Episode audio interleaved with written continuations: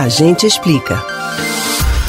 A alimentação é um dos pilares mais importantes para a saúde e a qualidade de vida. O acesso permanente a alimentos seguros e em quantidade suficiente para atender às necessidades nutricionais é um fator tão básico para a dignidade humana que é difícil imaginar a sobrevivência sem ele. Mas, para muitos brasileiros, não é preciso imaginar. A insegurança alimentar afeta mais de 60 milhões de pessoas no país. Você sabe o que significa estar no mapa da fome da ONU? A gente explica. O Mapa da Fome é um levantamento realizado pela Organização das Nações Unidas para a Alimentação e a Agricultura, ou FAO na sigla em inglês. A entidade é uma das agências das Nações Unidas, sendo especializada no combate à pobreza. O estudo revela dados sobre os níveis de insegurança alimentar em países de todo o mundo. De acordo com a definição da organização, a insegurança moderada é quando as pessoas não têm certeza se vão conseguir comida e algumas vezes precisam diminuir a quantidade de alimentos ou até pular uma refeição. A insegurança grave é quando se passa fome, chegando a ficar um dia ou mais sem comida.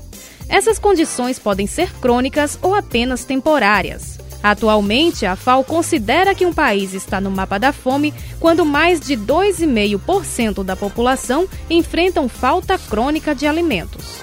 No Brasil, o percentual atingiu o número de 4,1, de acordo com o levantamento mais recente. Os números divulgados no último dia 6 de julho confirmam que o país voltou ao mapa desde o ano de 2018, de onde tinha conseguido sair em 2014.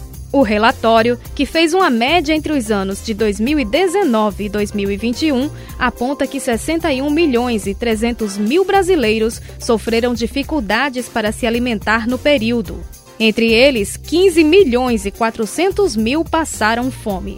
A situação é muito pior do que na pesquisa anterior da FAO entre 2014 e 2016, eram cerca de 37 milhões de pessoas em insegurança alimentar no Brasil, das quais cerca de 4 milhões estavam na condição grave.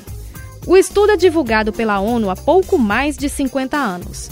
Apenas entre 2013 e 2017, o nosso país esteve fora da relação das nações, com 5% ou mais da população sofrendo de fome.